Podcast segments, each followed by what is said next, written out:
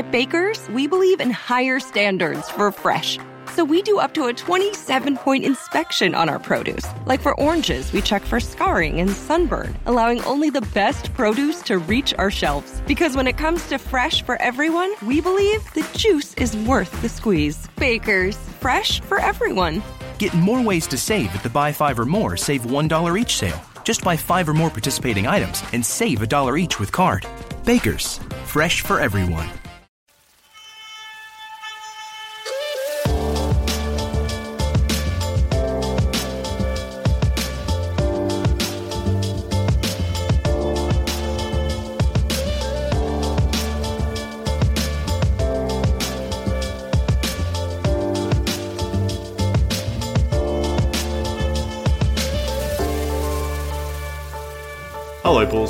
Welcome to another episode of Bulls HQ. Thank you for joining me again this week as we take you through the latest news, analysis, and game action surrounding our Chicago Bulls.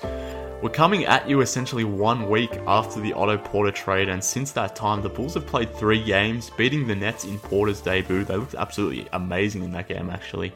But unfortunately, they went, then went on to lose against the Wizards in Bobby Portis and Jabari Parker's return to the United Center. That was actually I don't know if I want to call it the game of the year because it's kind of sad to say two losing teams who had just completed a trade have uh, coming into their biggest game of the season after a trade. It, it's kind of sad to sort of re- reference that game as a game of the year, but I guess that's just the sad reality for both franchises. But it was an interesting game. Unfortunately, the Bulls couldn't pull it out, and Portis and Parker got their revenge against their old squad. And only recently, the Bulls then went down to Giannis and the Bucks. So that's been the three games since the Porter trade. I'm recording this prior to the Grizzlies game, which is going to be on tonight. So who knows how the Bulls will go in that one, but it will be the return of Joakim Noah to the United Center as well. So that should be a fun and interesting game for the Bulls too. But before that game, I wanted to focus on the three that we've sort of seen with Otto Porter on board. I want to talk Otto Porter, what he's brought to the team, how he sort of changed the functionality of the team and what it's meant for Lauri Markkanen, Kris Dunn, and Zach LaVine in particular. And I just just talk all things Bulls since the trade because I think we've seen a lot of cha- a lot of the, the, dynamics change since Otto Porter's been around. So jumping on the podcast this week is Will Gottlieb. He's joining me to talk all things Otto Porter, the Bulls, and how the team has sort of shaped over the last week. Will, thanks for joining me, mate. It's good to be back on. It's been a while since I've done a podcast here. I feel like Stefan and I got out of the game at the right time. There's like all these new great podcasts uh, popping up, but it's good to be back on as a guest. Well, I'm, I'm glad to have you, mate. But uh, have you got the shakes? Have you? you? haven't done it for a while. I know. I'm a little nervous. I'm sure you'll uh, recapture your old form pretty quickly here. Um, I'm, I'm sure of that. But I wanted to get you on because we were having a bit of an exchange online about just generally Otto Porter and, what that means for the team. And and we've since uh, look, Kevin and I did a show last week where we pretty much as it was happening broke we were breaking down the trade, but we've had a week now to digest the Otto Porter era, if we want to call it that. And the Bulls have thus far played three games and. They've actually looked pretty good just generally as a team, but Porter himself has looked quite good as well. So I want to talk about the trade, but I also want to talk about how he sort of fit into this team and how the team sort of has gelled to uh, gelled around Porter or how he's fit within within the team as well. So first before we get into the fit and then just how the team has played, I just want to get your take on the trade because I sort of go back and forward between liking it and being, you know, so so on the trade. I'm with you. Um I want to really like it. There are some arguments that uh I think are pretty strongly against it that I see, but um, I think for the most part, like it's a good deal. I, I know the like floor ceiling debate is an interesting one. Um, he's the kind of player, as you and Kevin talked about, he's the kind of player that you kind of want to add to a team that's already good to make you a great team that kind of puts you over the top. Um, but I think that in the same way, that can really raising the floor of the group that is currently out there is a good thing. Um, and I think we've seen that over the past couple of games. Just it seems like there's more stability, there's more space on the floor, obviously with his shooting. Um, but it just seems like it's put you know Zach LaVine, Lauri Markkanen in a better place to succeed um, just by having another solid talent out there. And I think um, no, they were not going to like hit a home run and get a franchise changing player at the deadline. I don't think that really any team did that. Um, but I think it's good to add talent, and and hopefully that helps you down the line. Yeah, look, I, look, I certainly agree with everything you noted there, and I think over the last week, you know, talking about it online or just thinking generally to myself about the whole thing, I think it, it, what I've been able to establish is with, with this Otto Porter trade, it ultimately depends on the lens that you apply or the or the perspective that you take on it, and based on that, you may come out with a completely different answer. So the way Kevin looked at it was completely right. And, and I think that's the important thing here. There's, there's, it's possible for there to be multiple right positions on this thing. I don't know if there's necessarily one right answer and one wrong answer type thing. I think depending on the view you want to put on it, it almost like you'll come up with a different answer in that in that perspective. So Kevin had his view. I was listening to Waddle and Silvy last week after the trade, and Silvy was pretty adamant that you know, how is this, you know, where is the direction of the team going now, given that you've brought in a 25 year old that's signed this huge deal? Are we, are we rebuilding? Are we not? And I, I thought that view was kind of fair as well. But then, uh, even over the weekend myself, I started looking back over, and I wrote this on Blog a Bull, but if you go back over the last how many years of, of the Bulls management telling us that they've been basically hoarding their cap space for the right opportunity, when you apply that lens and then Otto Porter takes up half of the planned space the Bulls were going to have in, in 2019, that sort of starts to settle on me. But then I watch the Nets game and the Bulls look so good. So like it, it depends on what how, or how you want to isolate this thing. I think is is basically the uh, the position I've, I've arrived at, and I guess I go back and forth as to which or which perspective I want to apply. And because I do that, it almost gives me a different answer every single time. Totally. Um, yeah, I think that's that's a really good way to put it. Um, as far as what the plan is, I mean, I've been asking that question for years now, and yeah. I don't think that this really gives you a clear answer either way. I think the plan is let's kick the can down the road a few years and see what happens. Yeah. Um, and this move to me uh, really is symbolic of that, right? Like you get a, a talented player who's a little bit older than uh, LaVine, Markkanen, Carter. He's a solid player, obviously, but he's not a franchise changing player, as we've talked about already. Um, so you know, he's on a big contract. You could potentially move that. He's, I, th- I think my guess is that they're looking at this as like a two year signing, which they would argue is a short term, let's not tie up our money for too many years kind of deal. Um, like I think, you know, you, their argument would be you have to throw more money at a player like this to sign him for a shorter period of time than you would a player like Zach LaVine who signed a four year deal. So I don't think anything's changed based on this. I think it's a job preservation move from the front office. I think it's a kick the can down the road, and we'll figure it out as we go kind of move. And hopefully, we luck into Zion in the draft, and that will change everything. Yeah, I, think that's fair. And look, I think most Bulls fans will are happy with Otto Porter, the player. I think no one's actually said that this guy's not good or is not worthy of being on the team or they don't want him on the team. I think everyone can agree that he's actually a good, productive player. But again, like it just depends on the angle that you want to apply to it at a specific time. And I, I think there, there can be multiple people can be right at the same time.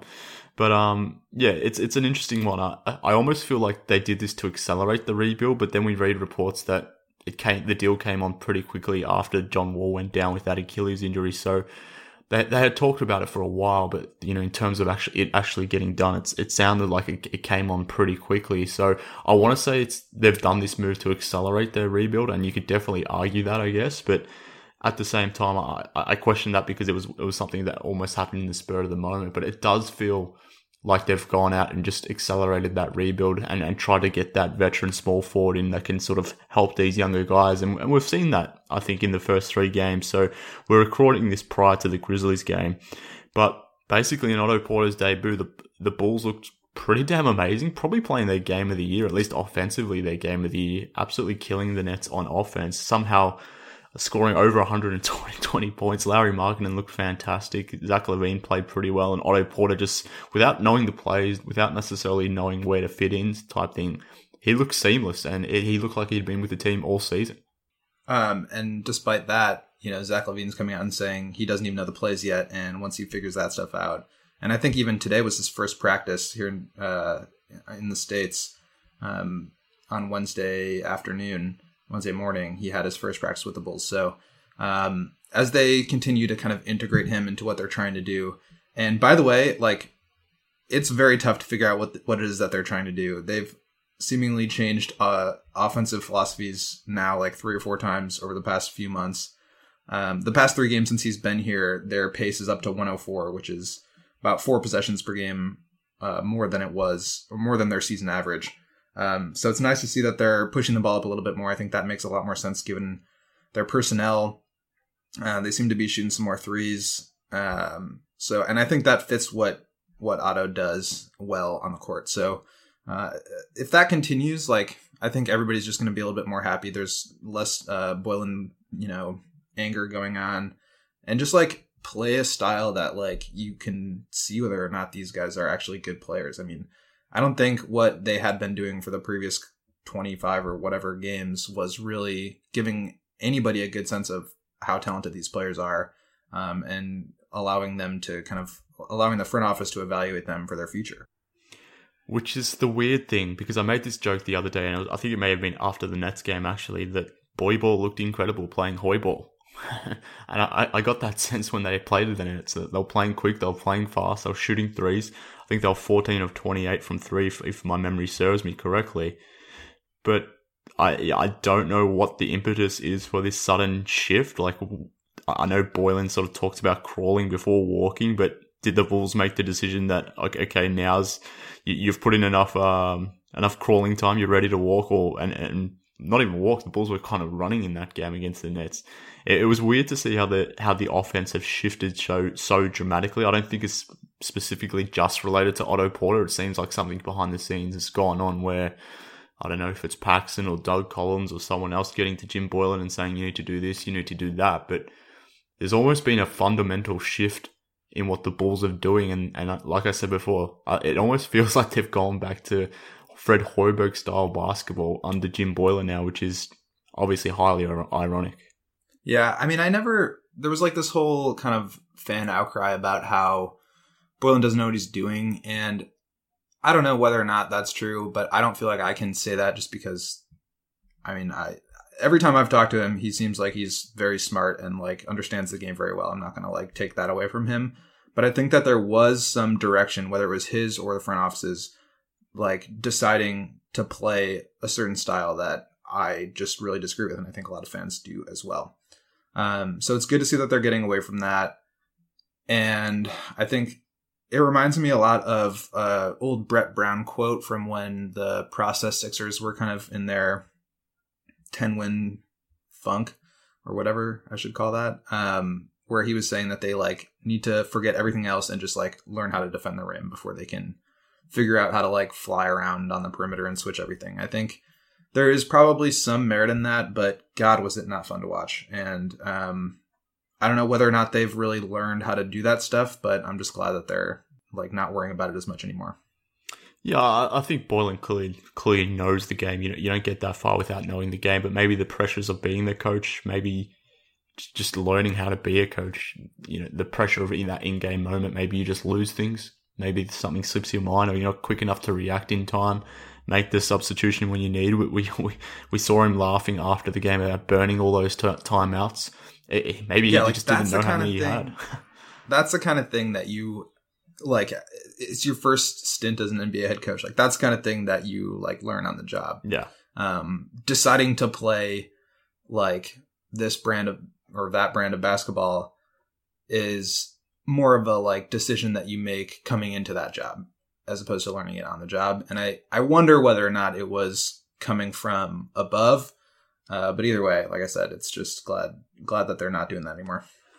Yeah, well, I mean, it's worked for the last five. Let's just call it five games because, like I said, it's happened before Otto Porter, maybe even a bit, little bit before that. The, the, the signs was there that the offense was sort of shifting a gear here, but I don't know why. I, would like to know why the sudden shift, but I'm, I'm thankful for it because it's made watching this team a lot more easier, which is probably what we wanted to see. Because after the deadline, I was thinking, okay, we've had a, we had our fun here. I wasn't actually expecting much at the deadline, but obviously the Porter trade went down.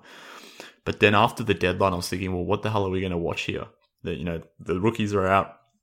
Markkanen and LaVine, they hadn't necessarily been playing their best basketball. Obviously, there was a trade, but who knows how Otto Porter, how Otto Porter is going to fit into this. Kris Dunn had been bad. Just the just the general, I guess, status of the team wasn't that great. But all of a sudden, there's some some upside around this team. I don't know if it's going to last, But um, uh, at least after the All Star break, we'll see how it is. But they've been noticeably better over the last few games, and they've actually got a winnable game tonight against the Grizzlies, a fellow tank team. So the Bulls suddenly are a little bit more appealing to me. Yeah, definitely. Um, I do. I want to talk a little bit about like what specifically on court stuff we've seen from Otto that makes him appealing, and maybe some questions that you might have. Um, because I do think that like just having him out there in and of itself is like making them more interesting to watch. Like I've, you know, not being required by a job to like watch his team anymore. It's been hard to like to do that. Yeah. Um, but given that you're getting this like talented player coming in, it's like you know I want to want to tune in. Yeah, so it, they definitely have been more fun to watch, and I think one of the reasons for that is it's allowed Lauri Markkanen to go into more of a playmaking type role. He's had the ball a lot more in his hands. We've sort of grab and go off the rebound, and previously, I mean, he had the opportunity maybe to do that before, but I guess when you remove Bobby Portis and Jabari Parker, two guys who would have been playing some minutes with Lauri Markkanen during during you know their stretch, whether that was with Portis in the game or, or when he wasn't injured or even when he was back, sort of thing. They were sharing the floor with Markkanen, as same with Zach LaVine. There's there's three high volume usage guys that you're putting around Markkanen, but if you remove two of those guys all of a sudden, then things start to balance up a lot nicer. So I think that's probably been the biggest benefit of the Otto Porter trade in the sense that he doesn't take anything away from you, but he potentially just his presence and his game style adds to the existing core that already is here. And I think we've seen a more aggressive Larry Markkanen because basically Portis and Jabari are gone. There's two high volume usage guys gone. That so that basically means Markkanen needs to be that sort of playmaking, ball dominant type of guy, and I think he's really taken that on board. And we're almost seeing more of rookie Markkanen, if that makes sense, because he was he was quite aggressive in his rookie year, but he sort of took a backseat as as he was coming back from injury this year. But over his last five games, he's basically scored 130 points in five games, so he's been damn awesome. So so do, do you think we can attribute Markkanen's last three games at least, given that that's when has sort of been around to Porter himself, or or is this is there a shift of, in Markkanen's game as well? Yeah, I mean, I don't know if you can necessarily say it's just because Otto got there. I think he's been like a little bit more aggressive, maybe over the past ten or so games. But um, yeah, I mean, the extra space that's there is enormous. I think that you bring up a good point with the usage stuff with Bobby and Jabari. Um, I also think like it should be on coaching and management to say like, all right, let's play through Lauri right now. Uh, we know what the team looks like when you play through Zach, and you know he's obviously an incredibly talented player, but uh, he's not giving you much in the way of like winning basketball, in my opinion. And um, you know, I don't think Lauri is going to be like a one option on a title contending team, but like let's see and let's see if he can kind of handle the ball and run the offense through him to where maybe he can be a number two option because I think that if you give him the mindset of I'm going to be the second best player on a great team, um, I think he has to have the confidence in order to like get away with that. And I think him succeeding doing it as the number one, even if it's on a bad team, uh, means that you know maybe he'll feel that way going forward, and that would really change, I think, the direction of the franchise. Instead of having like Zach be instead of forcing Zach to be that guy, you now can maybe move him into more of a scorer's role, which I know is uh, something that a lot of people have suggested, and I totally agree with. Um, and then you get Lauri kind of being more of the secondary option, and you know, hopefully you can find that guy that can be the primary. Yeah, I mean that's the question now because the, the Porter trade, whilst it enables guys like Lauri Markkanen and Zach LaVine probably to be better versions of their own self, it does put an extended pressure on really finding that primary ball handler most likely a point guard, I guess. So, so who that player yeah, is. it really does. It really pigeonholes the Bulls into yeah. finding that playmaker at point guard. Exactly. Which I think is maybe the wrong way to think about it. Definitely the wrong way to think about it. Um, the Bulls should just be looking for talent in whatever form they can find it. But also, like, we're in this era of positionless basketball. Like, why force yourself to get a true, you know, six foot two point guard that really like initiates the offense? Like, why not find another wing and like let's get weird and run some tall lineups out there that you know you have a lot of skill at your four five positions. You've seen Otto uh, put the ball on the floor a little bit more than I thought he could in Washington. Um, just these past three games uh, where he's running a little bit of pick and roll. I saw him shoot a couple off the dribble threes. He's cutting and getting some backdoor layups. So um, he's a he's a ball mover. He's gonna get extra shots up. Um, you've got this opportunity now to try something a little bit different, um, and I think they should they should really do that. Which is why you know I still am all aboard the Zion bandwagon because I think he could potentially be like that creating wing slash big uh, that makes the Bulls really interesting. Well, I mean, if Zach LaVine had more to that game, I, th- I think it'd be interesting if they. I don't, I'm not necessarily advocating that Zach LaVine plays point guard because generally when that happens, it doesn't go well. But if he had that ability, then even with this team, you could throw in Wayne Selden at shooting guard, have Otto Porter um, in at, at, small forward, let's say Larry Markkanen there, and whoever you want to throw out at center as as an example.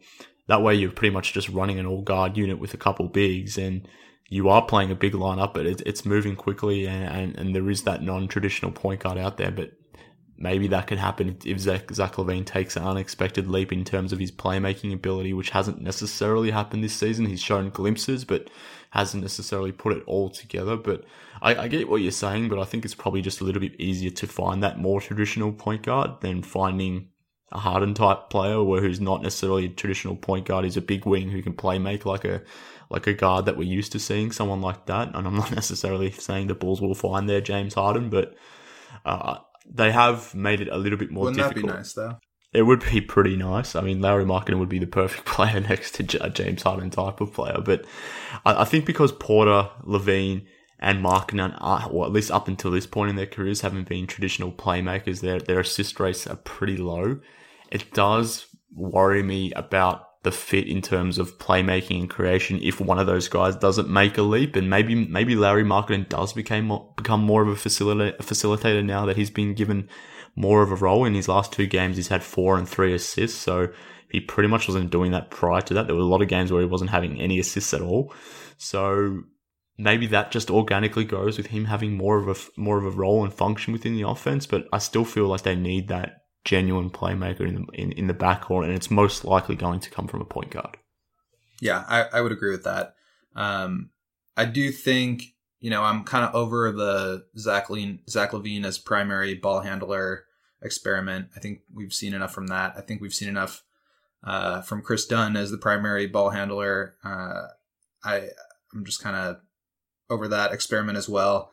Um, and I think just the past few games, seeing Lauri bring the ball up the court, running a little pick and roll with four five, um, with Rolo, and then you know, you know, Boylen's thrown Otto Porter at center. Like you could run some cool stuff with those two in pick and roll. I think uh, I think there's a lot of interesting things that you can try, and I'm definitely, you know, more curious about how Lauri fits as a playmaker if he can kind of expand his game to do some of that stuff than I am with either of those two guys in the backcourt. Yeah, look, I, I certainly agree with you with Dunn. I'm, I'm, I'm as close to being out on Dunn as I possibly can be without necessarily going all the way. But with LaVine, I almost feel like whilst he's a flawed player, he is not necessarily productive or winning player in his career to date based on the advanced metrics. I almost feel like it, the Bulls need him right now because they don't have anyone else who can really create on the perimeter consistently. And I, I just refer back to the Bucks game where Lauri was struggling from the field. Uh, he wasn't having a great game. Kris Dunn probably having one of his worst games of the season. The Bulls were probably in that game, at least in the first half, because Zach LaVine was able to actually get to the basket, make some baskets, get to the rim, and actually hit some shots. So, whilst I have my issues with LaVine at times. I think at some at some point we sort of have to admit too that he is somewhat necessary for this team right now, given their inefficiencies in the backcourt. But in time, hopefully, it doesn't remain. I definitely don't want to see LaVine remain as that primary creator. I think he's better served in an off-ball role, and we sort of saw glimpses of him cutting off-ball off Lauri in the last game against the Bucks too. So I think there is that potential, but the Bulls have just got to make it or force it upon LaVine basically to find that guy that can take the ball out of his hands. And I don't know if it's going to be Markkanen full time, just given he's a he's traditionally a power forward or a center, depending on the rotation. But so long as the Bulls don't give the roster an option better than LaVine, I don't know what they can do but make LaVine the primary creator. Yeah, I I agree with that. I just don't necessarily think long term that's the best option. I think I'm with you on the short term side of it, but um, yeah, I, I want to see him really just focus on scoring because I think that's where he's best, and I think that's where um, you're going to get the most out of him focus wise. And you know, if he's trying to run an offense and you're trying to like teach him how to play defense, which let's face it, he is not good at. Nope. Um, I think it's just really asking a lot of a guy that, um, you know, you you would have already liked to see some of those signs at this point in his career. I mean, he's what in year five, so Yeah. Yeah, I mean, that's fair. It's fair. Uh, I, I just wanted to put it out there because uh, I think I've been somewhat of an easy target. And look, I take my own shots at him, so uh, I'm speaking for myself here too. But I almost think he's some- at sometimes a necessary evil too. So, um, yeah, no, I agree with that. I mean, he's look. There are very few players in this league who are as physically skilled as that guy. I mean, the ability, the athleticism speaks for itself, right? Like the dunk contest, just watching him run up and down the floor. Uh, his like, you know, he caught that like 180 lob the other day. I mean, the guy's just an absolute freak. And then on top of that, uh, he can get pretty much any shot he wants in the mid range. I wish he wouldn't take so many, but he can get them, and he can pull up over pick and roll. So uh, he can do it all on offense, um, scoring the ball wise. But I think there's a lot left to be desired that he. I just don't know that he'll ever really show. Yeah, and I mean, he's a fantastic three point shooter. And, and the issue the Bulls have had is because they've had to force him into being that primary creator, that he, he doesn't get a lot of catch and shoot opportunities anymore. He's basically catching in or shooting off the dribble mostly, which has naturally affected his three point percentage. But Yeah, you know, if you if you have that primary creator next to him or someone of his equivalence, then you can move Zach off more off ball, have him cutting and getting into those catch and shoot threes, and he's just got a beautiful jump shot that I think if he sort of redistributes the balance of his shots more to be a catch and shoot player than a off the dribble player, even though he can he can do that and hit the tough shot, then all of a sudden you've got a new Zach LaVine tube. So And I think I think you need to be able to do every style in, Yeah. in today's NBA. uh, I think. fair. Yeah. Um, and I think that's actually an interesting pro uh, as far as the Otto Porter trade. Um, yes, you have LaVine or you have Lauri and Wendell in the front court. That's kind of like your locked up pieces for the future. Um, but by moving away from uh, Bobby, you now have the ability to play Otto Porter, where I think you know he projects longer term to play the best at the four. So you can now slide him up, and when Wendell takes a break, you can move Lauri to the five and get Otto in at the four, and like you said, put Selden in at the three with LaVine and you know point guard X at the one, um, or you can switch that and go Wendell at the five and Otto at the four. I think being able to shift up and play smaller ball, space it out, and then also you know I think there are some situations where he's gonna be able to play against threes. Um, he's really struggled, I think, in defensive situations more than I more than I was expecting. I think um, watching him kind of come off of curls uh, from the baseline over the top, he's really bad in those lock and trail situations and gets beat all the time. Um, against faster wings, I think he's gonna have trouble. He just does not look super mobile. I wonder if that has anything to do with his hip issue. But um, you know, I think for the most part he'll be fine playing three, and with the ability to move up to the four, it just gives you a lot more versatility uh, with all the lineups that you can play throughout a game, not just the starting lineup. Yeah, I'm, I'm glad you brought that up because I was going to bring up Porter playing the four, giving the Bulls a small ball option that they typically haven't had. You know, typical Bulls over the last X amount of years, they traditionally run a two big lineup. They've often often got two bigs off the bench. It's been a problem, well, basically for the last five to six years where they've had so much depth in the front court that it's often forced them into playing those two traditional big lineups. But now, with Portis gone, with Jabari Parker gone, and obviously Wendell Carter out for the season, the Bulls have almost been forced into playing small ball, and we saw it against the Bucks. So he's, Otto Porter was playing center because uh, Boylen didn't want to put Felicio in to match up against Giannis, and I guess that's just that's just a testament to Giannis and how good he is and the matchup problems he can cause himself. But it, it does unlock a few things that the Bulls basically haven't had before, which is another benefit of this Porter trade. They can actually play small, but that does mean, or it puts an interesting sort of dynamic in there with Lauri and Wendell Carter. And I was just wondering, because we've seen more of Markkanen here at center, and offensively, it, it just changes the shape of the offense completely. And, and it's a little bit hard to judge, I guess, because we haven't seen Lauri and Wendell play together in a more spaced out, open, quicker system. So it's we, we kind of don't know what it looks like based on this season's evidence, at least. But I, I'm wondering if you think Markkanen can sort of transition to that center spot full time, and do you think the Bulls should be exploring that? And if so, what does that mean for the Markkanen and Wendell Carter pairing? I'm glad you brought this up because it's something I've thought a lot about, and I was critical of Markkanen and Carter when the Bulls drafted each of them um, on draft night because if you look around the league right now, you look at the great teams that are winning titles or competing for titles. Very, very few of them are uh, built around a like traditional big man, and I think you know Lauri is not a traditional big man in the sense that he's like you know a Tim Duncan style power forward, but um, basically like on draft night, I was thinking of him as like a glorified Ryan Anderson type, where he's basically a you know space it out for who can't really give you much in any other capacity. Obviously, that I was totally wrong about, and he's shown a ton off the bounce, uh, back to the basket. Defensively, I think he's better than I thought he was going to be.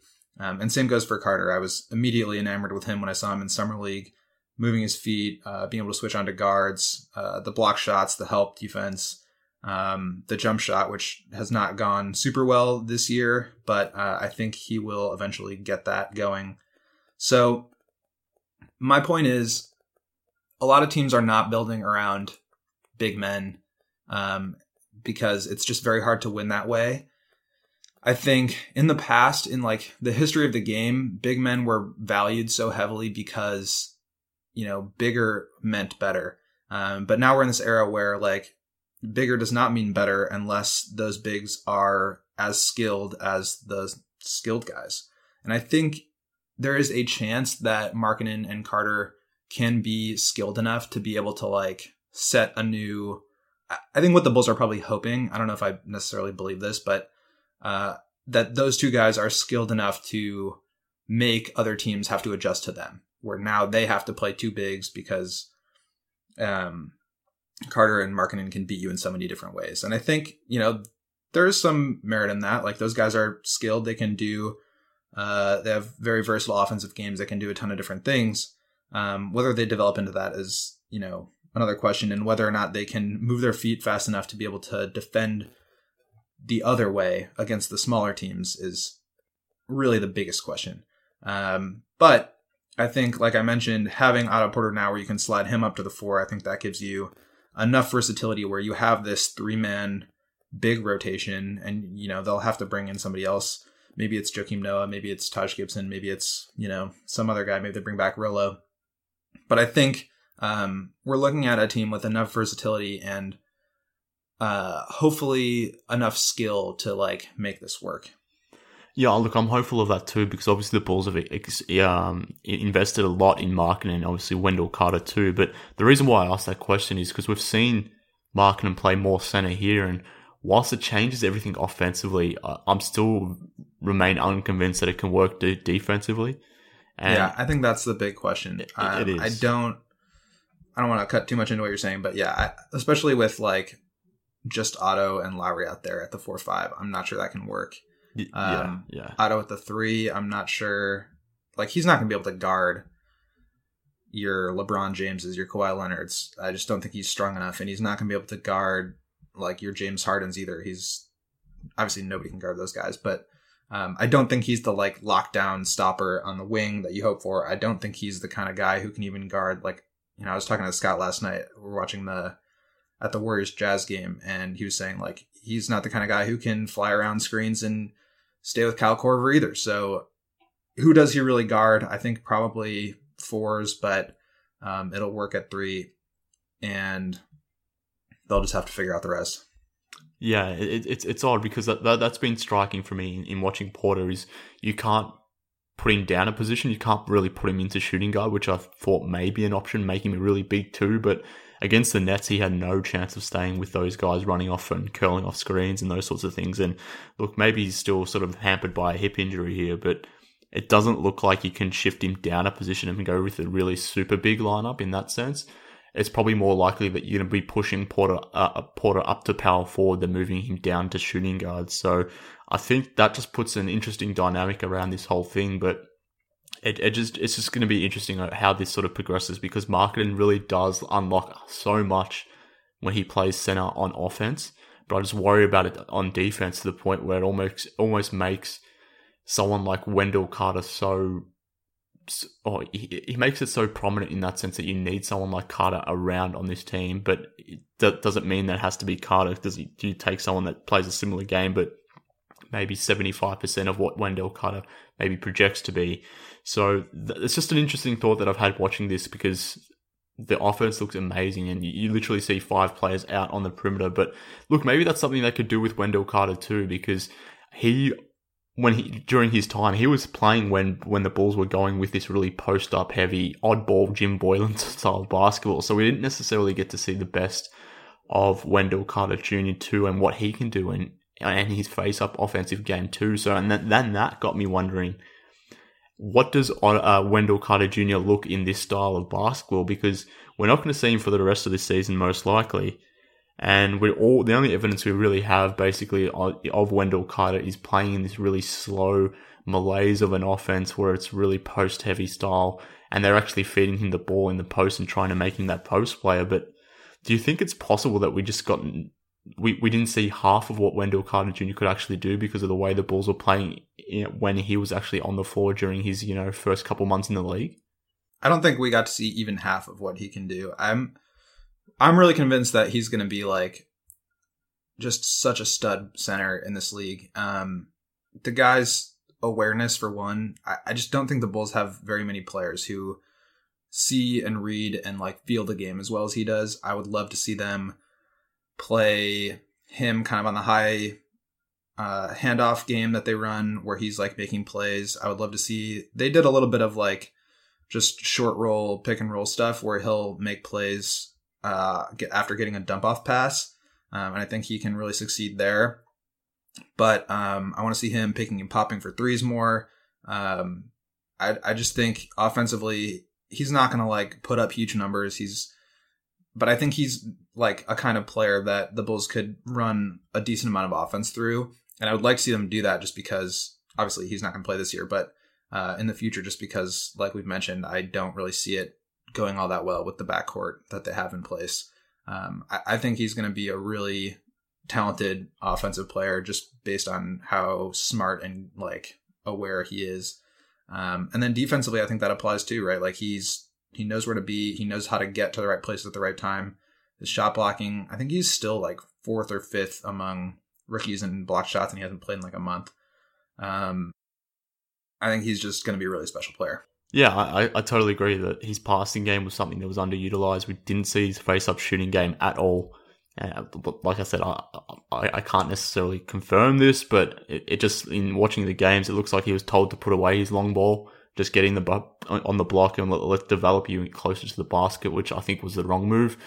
So I think there's still potential for that Markkanen and um, the Markkanen and, Carter pairing to really work and function on offense, even if we don't necessarily transition Markkanen to a full time center, because I think you still can play five out basketball, or at least four and a half out basketball. Let's call it that, with Wendell Carter and Lauri Markkanen as your your, your forward and center sort of thing. So I, th- I, think that's been the, the shame of, of seeing the ball sort of transition to what we're seeing now because they're, they're looking fun, that their, their offense is flowing really nicely, but unfortunately we didn't necessarily get to see uh, Wendell Carter operated that. And even Chandler Hutchison, who's a fantastic cutter, he might be the best cutter on the team in his rookie season.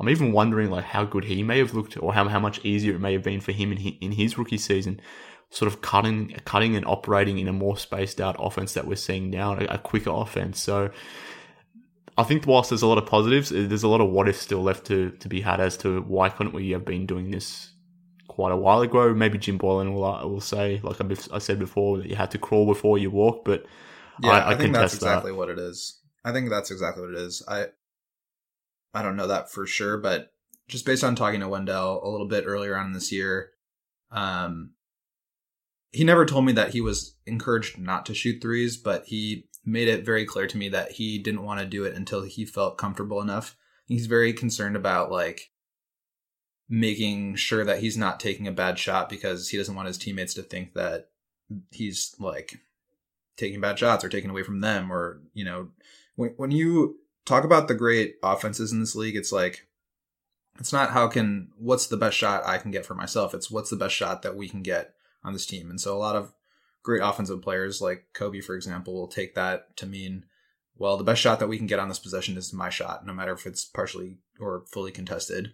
But I think Wendell, when he gets to the point where he's encouraged to shoot and he's got that green light and he feels more empowered to do that, um, I think he'll be a lot better. I'd also like to see him just like I mentioned before, like run the offense through him in the high post, uh, run some like like dump it into him on split actions and like make let him make decisions for cutters or or flare screeners on on shots. I just think he can do so much, and then defensively too, with the ability to switch and protect the rim. I think got a really good center on your hands. Totally agree, and it's to the point where I actually think he's the best playmaker on this team, which is both a I, I, guess it's praise, high praise of Wendell Carter Jr., but it speaks volumes of the Bulls' backcourt. And I just want to quickly touch on and finish with Kris Dunn, who is out tonight against the Grizzlies. He fell kind of hard there against the Bucks. Really fell and hit his tailbone quite heavy. You could hear it on the on the broadcast how hard he felt. But it's basically just another injury that Kris Dunn didn't need. And I don't know what's going on with Dunn. There's there's, a, there's maybe there's some stuff off court that's happening that we're just not aware of. But he's regressed in year three to the point where I'm wondering if he's even back next season and if it's even worth trying to invest time or any more time on this guy. He turns 25 next month.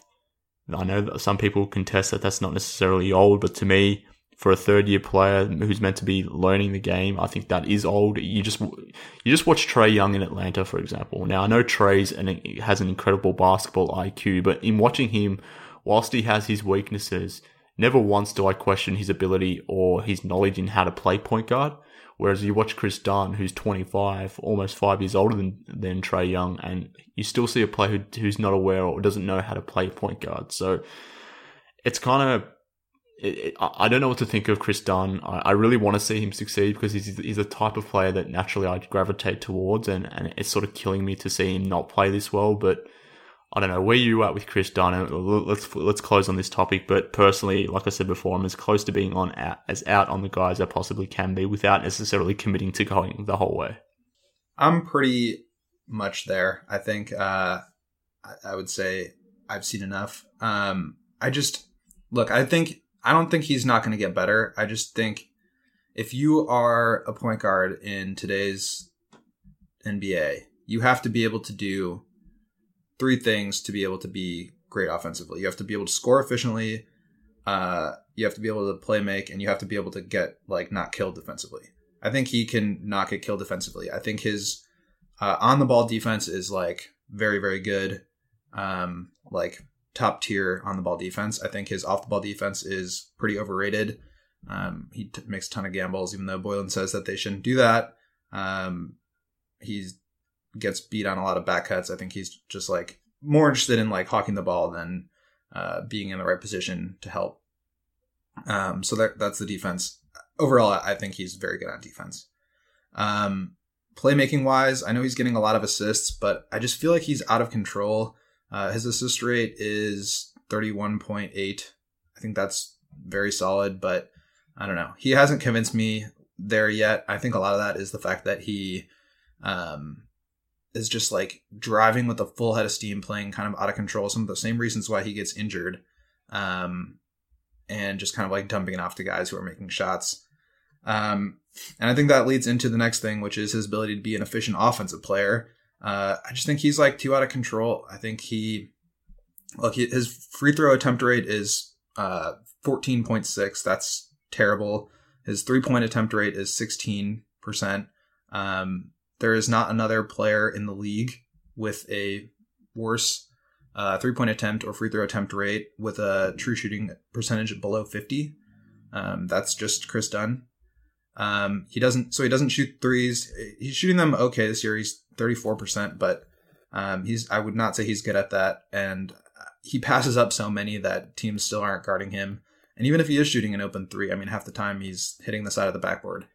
Um, and then he doesn't, so he, he doesn't shoot threes. He doesn't get the free throw line and he doesn't finish that well around the rim. He's shooting, uh, 60% at the rim this year, which is a career high.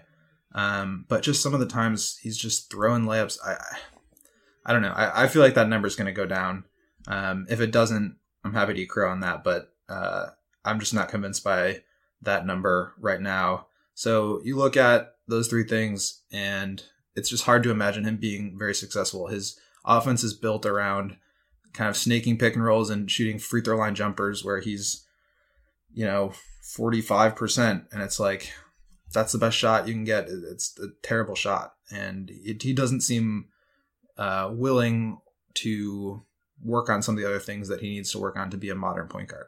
Yeah, I mean, I completely agree. And he had a comment most recently saying that he can get to his spots all the time. It's just a matter of finishing. But I, th- I don't know if he's cognizant of the fact that he's getting to those spots because teams are allowing him to almost get to those spots. No one really cares if you walk into or you turn down a, a nice open looking three and walk into an 18 foot jump shot. Teams will gladly allow you to do that. So, I mean, that's I was the Warriors last night. The Jazz defended them that exact same way, and it was drop in the pick and roll. Rudy drops back so that he can protect the paint, um, and the ball handling defender goes over the screen to prevent the three. And it's KD every time, and he's shooting like 55% on those. So that's a good shot. He's like the one player in the league that can get away with that. And so that's how they won. But it's like, you're not Kevin Durant, you're not Chris Paul. Like, these shots are not good. And even if they are good for those guys, those guys are shooting less of them because they're still not good shots. And the better shots come at the rim, the free throw line, and beyond the arc. And I don't know why uh, the Bulls are still allowing their guys to shoot so many contested mid range shots. It just does not make sense to me. Yeah, I mean he's KD, but he's not KD. I guess that's that's. It's a great way to put it. we'll, we'll, leave it there. But uh, look, I, I know you got to go, so we'll end it there. Appreciate you jumping on and, and, talking balls with me. We'll see how the rest of the season goes, but hopefully it goes similar to what we've seen over the last week. Because even though they they haven't necessarily won a lot of games, they did have that great win over the Nets. Uh, they've, they've been more enjoyable to watch, which for a rebuilding team, I think all we want to see is to see a fun, exciting young team that's showing progression, like the Atlanta Hawks have been doing, like the Nets have been doing, like the Sacramento Kings have been doing, and, and in the last week at least, the Bulls have sort of shown that. So hopefully that, that progresses, and, and if it does, maybe we can talk about it again soon, and you can jump back on the podcast because, as I said a little bit earlier, I know you're loving to uh, or wanting to get back onto the pod. So. Uh, because you've been missing it, and we've been missing Bull Call Press too. But you, you're more than welcome to jump back on Bulls HQ whenever you want, mate. Thanks, my man. It's it's been fun to be back. Hopefully, I wasn't too negative. I am really loving what I'm seeing from Markkanen, and uh, you know, I think last night uh, Quinn Snyder said something that struck a chord with me, which is that it's very it's very possible to get better throughout the course of a season in the second half of the season, and uh, hopefully the Bulls can do just that. Fingers crossed. But uh, yeah, look, we'll talk again soon, mate. But uh, go enjoy your working day, and uh, yeah, like I said, we'll speak soon. Speak soon. So that was Will Gottlieb, folks. Follow him on Twitter at won't Gottlieb if you aren't already. If you're not, shame on you. Go fix that right now and read his stuff up at Bleacher Report too. Will does some good stuff covering the league, in particular the Golden State Warriors. He mentioned that a few times, but he's he's, he's based out of San Francisco, so he actually gets to see the best team in the league and likely the NBA champion, whilst also watching a lot of Bulls basketball, which isn't necessarily the best team in the league, unfortunately for us. But uh, thanks to Will for jumping on the show, and thanks to you guys for tuning into Bulls HQ. Appreciate it. I'm not too sure if I'll be back next week. Hopefully I am because if it's not next week, it won't be for a little while afterwards because I'll be uh, off getting married. So hopefully I can squeeze in a show before I go and take the plunge of um of uh, getting married. So we'll, be on the lookout for that. I'll let you know if there will be another show. It's sort of all fluid at the moment. It's kind of dependent on my schedule. It's kind of crazy at the moment, but also what the Bulls are doing too. So bear with me over the next few weeks because uh like Kris Dunn running an offense, I'm kind of all over the place at the moment. So bear with me through this time. I appreciate your support, but uh, like I always say, in my absence, there's plenty of Bulls podcasts out there that can uh, keep you more than more than entertained during my absence. Which I'm look, I'm sure that's probably happening right now. Anyway, if you're listening to this Bulls card podcast, you're probably a fanatic and you're probably catching all the other shows too. So you won't be out without a Bulls show, even if my stupid voice isn't here uh, to give you my opinion on the team. So until next time, this has been Bulls HQ. Thanks for tuning in, and I'll speak to you all again next time. I'm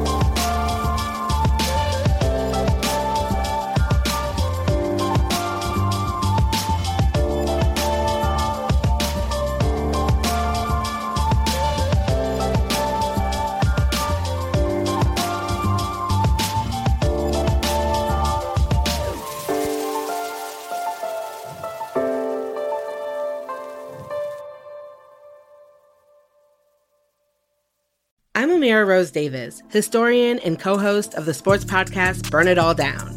And now I'm hosting the new season of American Prodigy, all about black girls in gymnastics. For the last 40 years, black gymnasts have moved from the margins to the core of the sport and changed gymnastics along the way. Now, they tell their stories. You'll meet trailblazers like Diane Durham, superstars like Jordan Chiles, and everyone in between.